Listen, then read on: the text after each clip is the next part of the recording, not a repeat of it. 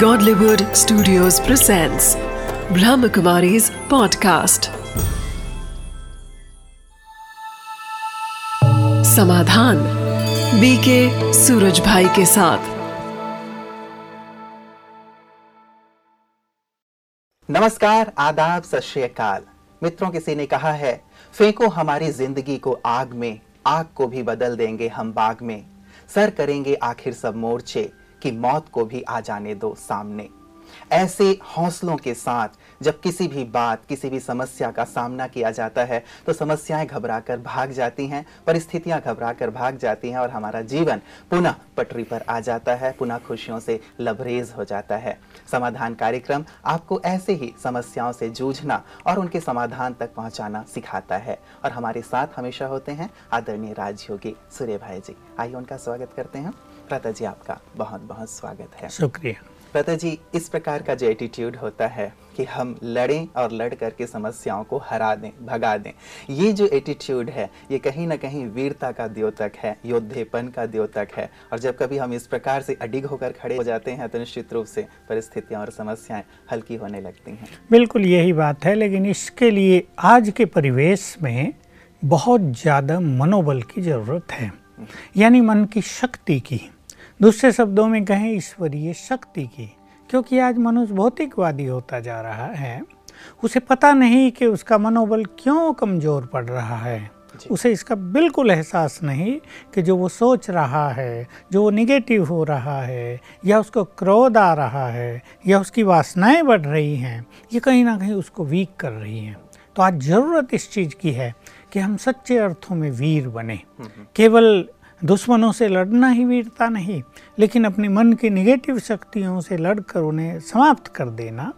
ये सचमुच आज के परिवेश में वीरता है और इसकी बहुत ज़रूरत है।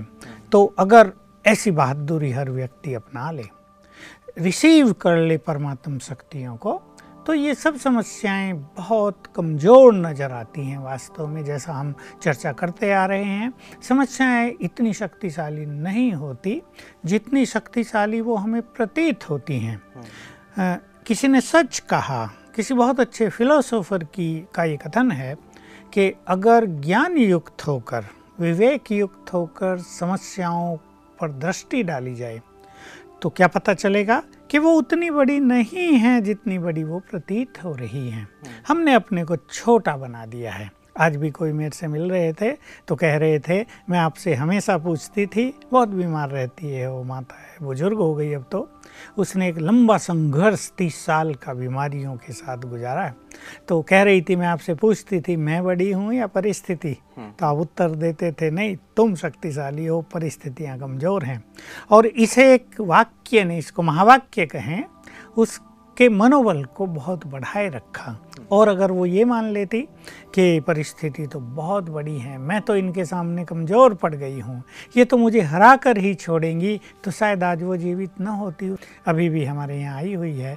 तो बहुत अच्छी ये बात है कि हम अपनी शक्तियों को पहचाने और जैसा बहुतों के साथ अनुभव हो रहे हैं कि जब हम अपने शक्तिशाली स्वरूप में अपने शक्तिशाली एटीट्यूड्स में शक्तिशाली फीलिंग्स में रहते हैं तो निश्चित रूप से समस्याओं का फोर्स बहुत कम हो जाता है। और वैसे भी कहा भी जाता है प्रता जी कि हम तब तक नहीं हारते जब तक हम अपनी हार स्वीकार नहीं कर लेते। और जब हम हार स्वीकार कर लेते हैं तब तो परिस्थितियाँ हावी हो ही जाती हैं फिर उससे निकलना हमारे लिए बहुत ज़्यादा कठिन हो जाता है। इसलिए हम हार स्वीकार ना करें लेकिन लड़ते रहें। हाँ बस इसके लिए स्पिरिचुअल पावर की ज़रूरत है ना? देखिए कहने के लिए तो सहज है कि हम्म। हम हार स्वीकार न करें लेकिन एक व्यक्ति जब बार बार हारता है जी। जब बार बार उसे निराशा और असफलता मिलती है तो वो कहीं ना कहीं हार मान ही लेता है कि अब तो बाजी अपने हाथ से निकल चुकी है हम्म। अब कुछ किया नहीं जा सकता इसी के लिए हम बार बार ज़ोर दे रहे हैं कि मनुष्य को स्पिरिचुअल पावर कलेक्ट करनी चाहिए राजयोग मेडिटेशन का अभ्यास करना चाहिए और उसे ईश्वरीय ज्ञान की भी ज़रूरत है, केवल मेडिटेशन नहीं लेकिन ज्ञान जिससे वो हर चीज़ को पॉजिटिवली देख सके। उसका एटीट्यूड पॉजिटिव हो जाए, उसकी विचारधाराएँ बहुत ब्रॉड हो जाएँ, ताकि वो हर छोटी बात को बहुत छोटा समझे और बड़ी बात को भी छोटा समझे। बिल्कुल जब युद्ध की बात चल रही थी भ्राता जी तो आपने एक बात कही कि वास्तव में अपने अंतर के जो विकार हैं अंतर की जो कमजोरियाँ हैं उनसे लड़ना और विजय प्राप्त करना ये बहुत महत्वपूर्ण है। और वैसे संसार में ये बात कही जाती है कि आप पूरे संसार को जीत सकते हैं लेकिन अपने आप को जीतना बहुत ज़्यादा कठिन है। तो इस कठिनाई को कैसे पार किया जा सकता है? देखिए यही कि बहुत लोग जो मुझे कांटेक्ट करते हैं तो उनमें से बहुतों की एक प्रॉब्लम देखी जाती है। वो कहते हैं हमें भय लग रहा है। अच्छे अच्छे लोग जो बाहर से पावरफुल दिखते हैं वो कहते हैं पता नहीं क्यों हमें कुछ विशेष चीज़ों से डर लग रहा है। जैसे किसी ने बाहर से कुंडा खटखटा दिया हम भयभीत हो गए पता नहीं क्या हुआ। तो ये जो भय है ये आंतरिक कमज़ोरी है ना जो मनुष्य को हर फ़ील्ड में कमज़ोर बना देता है। चाहे उनके सामने समस्याएँ हों किसी ने छोटी सी बात भी कह दी हो तो भी तो इस भय से लड़ना निश्चित रूप से बहुत आवश्यक है। और एक महत्वपूर्ण चीज़ इसलिए है कि जब तक हम इससे नहीं लड़ेंगे और विकार जो बहुत छोटे हैं वो भी हमें प्रबल नज़र आने लगेंगे। बस इसके लिए पहले तो हमें ज्ञान की आवश्यकता है जैसे मैंने कहा। कुछ भय ऐसे होते हैं जो पूर्व जन्मों से चले आ रहे होते हैं। उन पर भी हमें ध्यान देना चाहिए और ज्ञान के चिंतन के द्वारा उस तरह के भय को समाप्त करना चाहिए। जैसे बरसात हो रही थी, कई जगह बहुत ज़्यादा हुई तो कुछ लोगों ने मुझे फ़ोन किए कि हमें पानी से बहुत डर लग रहा है। कुछ अभी सुन लिया उत्तराखंड में ये हो गया फलानी जगह ये हो गया विदेशों में भी कई जगह बाढ़ आई उससे बहुत ज़्यादा नुकसान हुआ। तो ये बारिश को देखकर भयभीत हो रहे थे। तो ये पूर्व जन्मों का होता है। जैसे आज एक बहुत वंडरफुल समाचार था कि कोई व्यक्ति विदेश से आया अपने घर भारत में। मुझे सिटी का नाम भूल गया। किसी नदी में बहुत पानी आया हुआ था। सब लोग उसे देखने जा रहे थे। वो भी देखने गया। और उसकी छोटी बच्ची उसकी गोद में थी, जो बहुत छोटी थी, पता नहीं छः मास की या नौ मास की। और जैसे वो देख रहा था रेलिंग से नदी को, क्या हुआ? वो बच्ची उसके हाथ से छिटकी और नदी में गिर गई। कोई तरीका नहीं था कि कुछ किया जा सके। छः किलोमीटर दूर जाके उसका शव मिला। तो ये चीज़ें मनुष्य को भयभीत कर देती हैं। और ये भय कंटिन्यू रहता है। ये अगले जन्म में चलता है। जब तक कि इस भय से पावरफुल चीज़ें वो अपने सबकॉन्शियस माइंड में प्रिंट न करें। तो ये आंतरिक कमजोरियाँ मनुष्य को विघ्नों से लड़ने में बहुत कमज़ोर बना देती हैं। इसलिए इनको पहचानना कि कौन सी कमज़ोरी मेरे अंदर काम कर रही है और उसको समाप्त करने के लिए ईश्वरीय ज्ञान की कुछ बातों का प्रयोग करना। जो हमारे पास जो ईश्वरीय ज्ञान लेते हैं, वो जानते हैं, ज्ञान का एक अथा भंडार है। जैसे परमात्मा ज्ञान के सागर हैं, वैसे ही उसने हमें भी मास्टर ज्ञान सागर बना दिया है, संपूर्ण ज्ञान दे दिया है। तो उसका प्रयोग करके हम इन कमजोरियों को नष्ट करें। जैसे मुझे दूसरी बात भी याद आ गई। किसी ने कहा मुझे बार बार इरिटेशन होता है। अभी उसे चिड़चिड़ापन आता है। वो अपने बाह्य क्रोध को तो बंद कर लेता है उसको नहीं आने देता लेकिन एक सूक्ष्म इरिटेशन उसके अंदर बना रहता है। किसी ने कुछ किया और वो अंदर ही अंदर जैसे गर्म हो रहे हैं। तो इससे क्या होता है कि आत्मा कमज़ोर होती जाएगी। मन की शक्तियाँ क्षीण होती जाएँगी और जब समस्याओं का उसे सामना करना पड़ेगा तो वो कहीं ना कहीं अपने को वीक पाएगा। तो ये जो आंतरिक कमजोरियाँ हैं जो मनुष्य के सबसे बड़े शत्रु हैं ऐसी बहुत सारी चीज़ें गिनाई जा सकती हैं। एक व्यक्ति दूसरे से कंपेयर करके अपनी खुशी को नष्ट कर रहा है। वो चिंतन में रहता है खुश नहीं रहता। तो इन चीज़ों को पहले तो पहचानना फिर राजयोग के साथ ईश्वरीय ज्ञान के द्वारा इनको हल्का करना इनको डिलीट करने का अभ्यास करना क्योंकि ये मन एक चिंतन शक्ति है ना? तो पहली चीज़ें भी चिंतन से प्रिंट हुई हैं जो निगेटिव चीज़ें हुई। और अगर हम उन्हें डिलीट करना चाहते हैं तो हमें पावरफुल चिंतन ही फिर से देना होगा तो पावरफुल चिंतन से नई चीज़ें प्रिंट हो जाएँगी पुरानी जो कमज़ोर हैं वो डिलीट हो जाएँगी। बिल्कुल। तो जो चीज़ें भरी हुई हैं हमारे अंदर उनको एक अच्छे चिंतन से राजयोग के अभ्यास से हम जो पुरानी चीज़ें हैं निकालते चलें और नई जो अच्छी चीज़ें हैं जिन्हें हम चाहते हैं कि हमारे अंदर साहस हो दृढ़ता हो धैर्यता हो इन अच्छी चीज़ों को हम प्रिंट करते चलें ताकि जीवन में हम सफल और एक बात मुझे इम्पोर्टेंट बात कहनी है। जी। अभी अभी पंद्रह मिनट पहले ही मुझे किसी लेडी का फ़ोन आ रहा था। कि मेरे पति की तो मृत्यु हो गई है ये बुज़ुर्ग हैं। लेकिन मैंने उनके साथ जो गलतियाँ की हैं पास्ट में हम्म, हम्म, औरों के साथ भी जो गलतियाँ मैंने कर दी हैं किसी को बुरा बोलकर मैंने कष्ट दे दिया है अपने पति को भी थोड़ा कम सुख दिया है उसकी भावनाओं को मैंने हर्ट बहुत किया था वो मेरे से खुश नहीं रहते थे। तो अब जब वो चले गए मुझे वो बहुत याद आती हैं चीज़ें। कहा जाता है ना मनुष्य जब चला जाता है तो उसकी बहुत याद आती है। पहले उससे घृणा करते थे पहले उन्हें सुख नहीं देते थे और जब उनकी मृत्यु हो गई तो रो रहे हैं उनकी याद आ रही है वो कितने अच्छे थे। अगर काश वो तब सोच लेते ये कितने अच्छे हैं तो शायद इनको आज कम रोना पड़ता।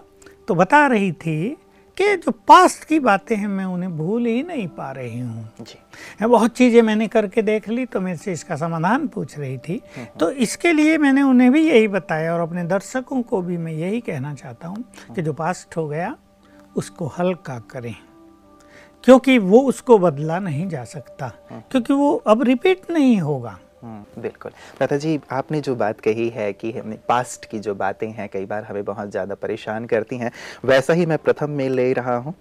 इन्होंने लिखा है कि मैं दो वर्ष से ब्रह्मा कुमारी से जुड़ी हुई हूँ और मुझे सब बातें बहुत अच्छी लगती हैं, बाबा बहुत अच्छे लगते हैं, लेकिन पाँच हज़ार वर्ष के बाद हूबहू ड्रामा के चक्र के रिपीट होने की बात से मैं दुखी हो जाती हूँ। मेरे पास्ट में ऐसी ऐसी दुखद घटनाएँ घटी हैं जिन्हें मैं दोबारा नहीं चाहती। क्या कोई ऐसा उपाय नहीं है जिससे ये घटनाएँ अगले कल्प में मेरे साथ ना हो? बहुत अच्छा सोच रही है और ऐसे समाचार ऐसे प्रश्न आते रहते हैं। वास्तव में उनके जीवन में बहुत ज़्यादा दुख हुआ था। हम्म, कईयों का तो ऐसा हुआ वो बताते हैं कि अगर हम उस पीरियड को याद करते हैं तो रूह काँप उठती है। और निश्चित रूप से भगवान से प्रेयर करते हैं कि वो समय दोबारा कभी ना देखना पड़े। जैसे ये भारत पाकिस्तान का जब विभाजन हुआ था हाँ। भ्राता जी तो कई लोग जो उस दौर से गुजरे थे बहुत ही गहरे सदमे से बहुत बुरी घटनाओं से गुजरे देखिए थे। उसका भी इफ़ेक्ट कहीं ना कहीं सबकॉन्शियस माइंड पे पड़ा हुआ है जो। अगले जन्म में भी कंटिन्यू रहता है। हम्म, हम्म। तो ये ऐसी चीज़ें होती ही हैं। कि बहुत बुरा हो गया है लेकिन मैं उनसे पूछता हूँ कि आप बाबा के पास क्यों आए? प्रभु मिलन हुआ है उनको उनका उनको संपूर्ण ईश्वरीय ज्ञान प्राप्त हुआ है। यूँ कहें कि उनकी जन्म जन्म की भक्ति का उन्हें फल भी मिला है। बहुत बड़ी चीज़ उनके साथ हुई है। तो मैं उनसे पूछता हूँ कि आप क्यों आए इधर? ब्रह्मा कुमारी का तो नाम आपने पहले भी सुना था लेकिन नहीं आए थे। कहा तब तो हम अपनी मस्ती में मस्त थे ना। भगवान की ओर तो देखते ही नहीं थे। सुख में सुमिरन कौन करे उसका? तो दुख आया तो शांति की खुशी की तलाश एक बेचैनी हो गई थी जीवन में। सब कुछ चला गया। हम्म, हम्म, तो तलाश हमें यहाँ ले आई खींच के। तो मैं उन्हें कहता हूँ बलिहारी उस महादुख की मान लो महादुख था। बलिहारी उस महादुख की जिसने आपको भगवान से मिला दिया। अभी प्रभु मिलन का सुख प्राप्त करो। जो पास्ट का दुख था, वो कल्याणकारी हुआ आपके लिए। कहीं कहीं दुख बहुत कल्याणकारी होता है। कहीं कहीं दुख हमारे सुखों के मार्ग खोल देता है। यही इनके साथ भी हुआ चांदनी के साथ। इनके लिए प्रभु मिलन का मार्ग खोल दिया। और जब तक वो दुख ना आते, तब तक ये प्रभु मिलन को प्राप्त न कर पाते। क्योंकि कुछ पाप कर्म प्रभु मिलन के मार्ग में दीवार बने हुए थे। उस दीवार के बाहर ये देख ही नहीं सकते थे। अभी वो जो पाप कर्म थे, उनका ये फल हुआ दुख। वो नष्ट हो गए, सेटल हो गए। और इनके लिए मार्ग स्पष्ट हो गया, क्लीन हो गया कि ये प्रभु मिलन का सुख प्राप्त करें। तो मैं अपनी चांदनी शर्मा को कहूँगा कि अब तो वर्तमान का आनंद लो। और रही बात कि वो दोबारा ना आए, दोबारा तो अब आएगा ही नहीं। क्योंकि जब वो अगले कल्प में आएगा, तब उसकी आपको कोई जानकारी नहीं होगी। वो बिल्कुल नया होगा, जैसे इस कल्प में आपके लिए नया था। अब आपको लगता है ना कि वो ना आए इस फ्यूचर में। वर्तमान के जो फ्यूचर है, इस कल्प का जो फ्यूचर है, इसमें तो वो कभी नहीं आएगा, इसलिए निश्चिंत हो जाओ और अपने अंदर योग की ऐसी शक्ति प्राप्त करो। अपने अंदर परमात्म मिलन का इतना सुख भर लो कि वो दुख फीका लगने लगे। और अगर हम परमात्म मिलन का सुख अतिद्रिय सुख जिसे कहते हैं, वो बहुत प्राप्त कर लेते हैं तो पास्ट के दुख, हमें ऐसे लगते हैं, वो तो मनोरंजन था, वो तो एक साइड सीन था, वो कुछ नहीं है, वो तो पूरा हो गया, अब जो बीत गया, उसको क्या याद करना है? तो मैं चांदनी शर्मा को कहूँगा वर्तमान का आनंद लो। वो घटनाएँ आपके पास दोबारा कभी नहीं आएँगी। इसलिए राजयोग का अभ्यास, कर्म करते हुए इन्हें चार घंटे रोज अवश्य करना है। ईश्वरीय महावाक्य सुनने का भी बहुत ज़्यादा सुख ये प्राप्त करें तो वो सुख उस दुख को आप ही भुला देगा। बिल्कुल तो ये बहुत आवश्यक हो जाता है कि हम ईश्वरीय सुख वर्तमान में इतना प्राप्त कर लें कि जो पास्ट का दुख है बार बार जो हमें खींच रहा होता है उससे हम मुक्त होने के लिए बहुत ज़रूरी हो जाता है कि ईश्वरीय आनंद प्राप्त करें। इसलिए राजयोग का बहुत गहरा अभ्यास करना आवश्यक हो जाता है। राधा जी इसी से जुड़ा हुआ जो पाँच हज़ार वर्ष की बात है हमारे एक और दर्शक ने जो विद्यालय से जुड़े हुए हैं वो कहते हैं कि जब हु सब कुछ रिपीट होना है तो हमारा पुरुषार्थ भी तो रिपीट होगा। ऐसे में पुरुषार्थ करने की क्या आवश्यकता है? क्योंकि सब चीज़ें तो फिक्स हैं ही तो यदि मैंने पिछले कल्प में पुरुषार्थ किया होगा तो इस कल्प में भी कर लूँगा राजेश जी को मैं कहूँगा कि उत्तर तो इन्होंने दे दिया हम्म। कि पिछले कल्प में अगर मैंने किया होगा तो इस कल्प में भी मैं कर लूँगा। लेकिन इन्हें ये बात भूल गई कि जो पार्ट है एक्टर्स को वो प्ले करना ही पड़ता है। हम इस विशाल नाटक के एक्टर हैं। जो पार्ट हमें मिला हुआ है वो बिना हमारे एक्ट किए तो नहीं होगा ना। हम एक्टर्स हैं तो हमें एक्टिंग करनी ही पड़ेगी। इसलिए कल पहले जो एक्टिंग हमने की थी वो एक्टिंग भी हमें करनी है। हो जाएगा क्योंकि हमें पता नहीं नेक्स्ट मोमेंट हमारी एक्टिंग क्या है। ये हमें कोई जानकारी नहीं। आज शाम तक हमारी एक्टिंग क्या होगी ये हमें कुछ पता नहीं। अगले दो साल में हम क्या करेंगे ये हमें कुछ पता नहीं। इसलिए मनुष्य प्लानिंग करता है ना? हम्म, हम्म। लेकिन जब उसकी मनोस्थिति जब उसकी स्पिरिचुअल लेवल बहुत ऊँचा उठ जाता है हम्म, तब जो उसका पार्ट है जो उसे करना है वैसे ही विचार उसके मन में उठने लगते हैं। और वो उन्हें रोक नहीं सकता। लेकिन अगर कोई व्यक्ति ये सोच के कि ड्रामा में होगा तो हम कर लेंगे अगर ये सोच के निष्क्रिय हो जाता है तो इसका अर्थ है उसने किया ही नहीं है वो पहले भी निष्क्रिय था। इसलिए ये सोचना ही गलत है। हम हमें एक पार्ट मिला हो ये तो सत्य है कि हमारा पार्ट फिक्स है लेकिन उसको उसका एक्ट करने में हम स्वतंत्र हैं कि हम कितना अच्छे से अच्छा करें। तो अब हमें वर्तमान में यही सोचना चाहिए कि हमें जो पार्ट मिला जो कल पहले भी हमने किया था उसको हम अच्छे से अच्छा करें। और सवेरे उठकर हम बहुत ज़्यादा सुख लें। मान लो हम कल पहले भी सवेरे उठे थे अब हम सो नहीं पाएँगे। हमारी जो चेतना है हमारा जो सबकॉन्शियस माइंड है वो हमें वैसा ही जागृत रखेगा। इसलिए सब कुछ रिपीट हो रहा है तो एक्टिंग करना भी रिपीट करना है। ये याद रखते हुए एक अच्छा पुरुषार्थ इन्हें करना चाहिए बिल्कुल तो मतलब पुरुषार्थ करने के पश्चात ही हमें प्रारब्ध की प्राप्ति होगी हाँ। यदि अभी हमने छोड़ दिया तो हमें श्रेष्ठ प्रारब्ध की प्राप्ति नहीं हाँ। होगी कई लोग भ्रता जी जैसे इन्होंने राजेश जी ने प्रश्न किया है इसी के आधार पर जैसे एक बहुत प्रसिद्ध कवि ने भी कहा है कि अजगर करे ना चाकरी पंछी करे ना काम दास मलुका कह गए सबके दाता राम इस नियति के होते हैं कि चलो अजगर भी तो कोई काम नहीं करता और यदि उसकी नियति में है उसके नसीब में है तो खुद ब खुद चूहा चल के उसके वहाँ जहाँ वो है वहाँ तक पहुँच जाता है। तो ये जो भविष्य है भविष्य के गर्भ में यदि श्रेष्ठ है तो श्रेष्ठ होगा ही ऐसा भी मान करके कई लोग चलते हैं। तो भाग्य वास्तव में क्या है? भाग्य में है तो हो जाएगा कई लोग ऐसा कह के अपने आप को सहज रूप से चलाते रहते हैं। तो इस विषय को थोड़ा सा देखिए भाग्य कहीं लिखा हुआ नहीं है। ऐसा भी नहीं कि भाग्य हरेक का भाग्य भगवान ने बना दिया है। हर आत्मा अपना भाग्य बनाने के लिए स्वतंत्र है और मूल रूप से मनुष्य के कर्म ही उसके भाग्य का निर्माण करते हैं। हम्म। जैसे कोई मनुष्य आज ये कहे भाई मेरा तो भाग्य काम नहीं कर रहा है साथ नहीं दे रहा है मुझे। मेरा तो भाग्य पता नहीं कैसा है। भगवान ने मेरे लिए तो इनजस्टिस कर दिया है। हम्म। लेकिन उसका उसको जो ये अनुभूति हो रही है अप्राप्ति की असफलता की इसका कारण उसके कर्म ही हैं। चाहे इस जन्म के कर्म चाहे इससे पूर्व जन्मों के कर्म। तो जन्म जन्म समझो हज़ार साल से हमने जो कर्म किए हैं उसका फल ही भाग्य कहलाता है।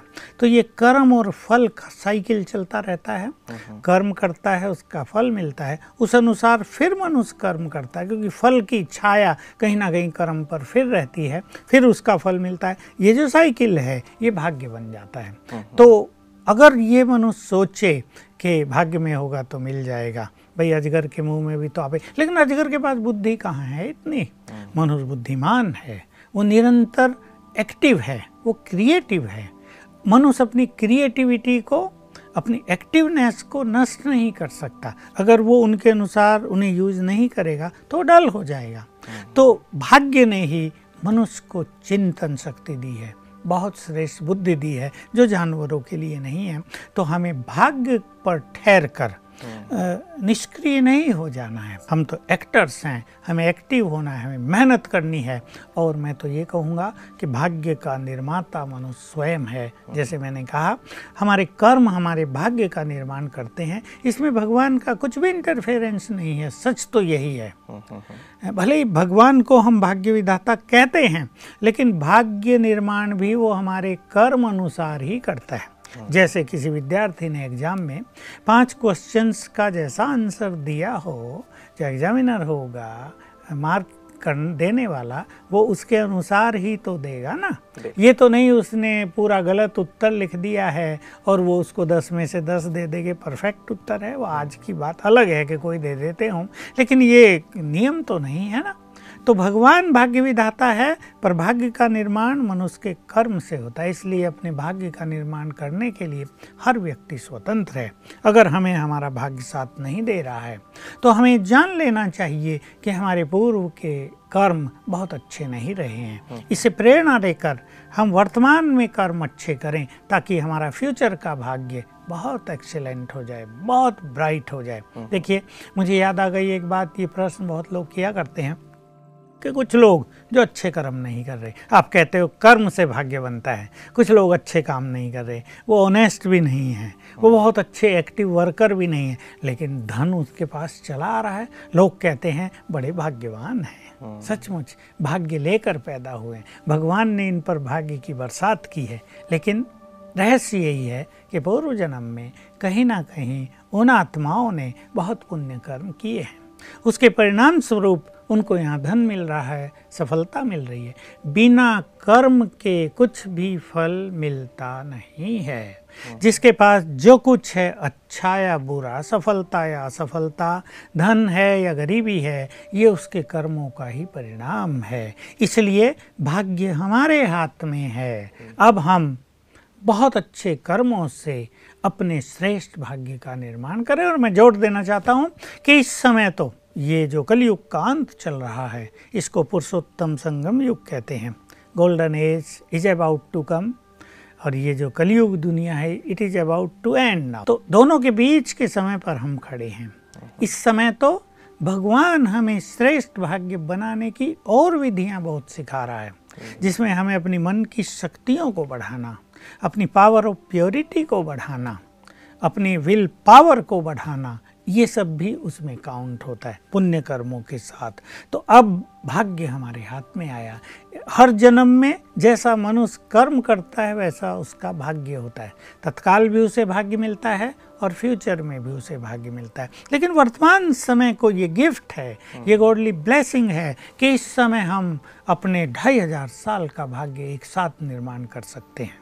बहुत अच्छी बात भ्राता जी आपने कही है कि अब पास्ट वाली जो बात है उनको भूलते हुए हमें फ्यूचर को देखना और प्रेजेंट को बहुत अच्छी तरह से यूज़ करना है। और जहाँ तक भाग्य की चर्चा चल रही है पूरी दुनिया में खास करके भारतवासी तो भाग्य पर बहुत विश्वास करते हैं। लेकिन भाग्य का निर्माण कैसे होता है इस चर्चा को हम चाहेंगे कि हम आगे भी जारी रखें क्योंकि अधिकांश लोगों का ये मानना है कि ऊपर से ही भगवान भाग्य लिख करके भेज देते हैं और जो नसीब में है वही प्राप्त होगा। हम्म। तो मैं चाहूँगा कि इसकी थोड़ी सी चर्चा हम आप, आपके साथ अगली की कड़ी में ही भी करें। आज समय हमें इजाज़त नहीं दे रहा है। आज की तमाम चर्चाओं के लिए आपका बहुत बहुत शुक्रिया। मित्रों, कहा जाता है past is history future is mystery but present is a gift given by God that's why it is called present वर्तमान जो है एक गिफ्ट की तरह है, हम इसे गिफ्ट की तरह यूज़ करें। जैसे हमारे एक दर्शक ने लिखा कि पास्ट की बुरी घटनाओं का छाया हमेशा ही हमारे ऊपर बना रहता है, जिसके कारण हम अपने प्रेजेंट को बर्बाद कर रहे हैं या प्रेजेंट का आनंद नहीं ले पा रहे हैं। श्रीमद् भगवद गीता में ये बात बहुत स्पष्ट रूप में लिखी हुई है कि पास्ट की तुम पश्चाताप मत करो, अर्थात भूत का पश्चाताप और भविष्य की चिंता मत करो, प्रेजेंट में रहो, वर्तमान में रहो, क्योंकि वर्तमान हीरे तुल्य है और साथ ही भाग्य की जो चर्चा हम कर रहे हैं, बहुत ही महत्वपूर्ण बात है, भाग्य का निर्माण कैसे होता है? इस चर्चा को समाधान में हम आगे भी जारी रखेंगे। आज के लिए इतना ही। दीजिए इजाज़त। नमस्कार।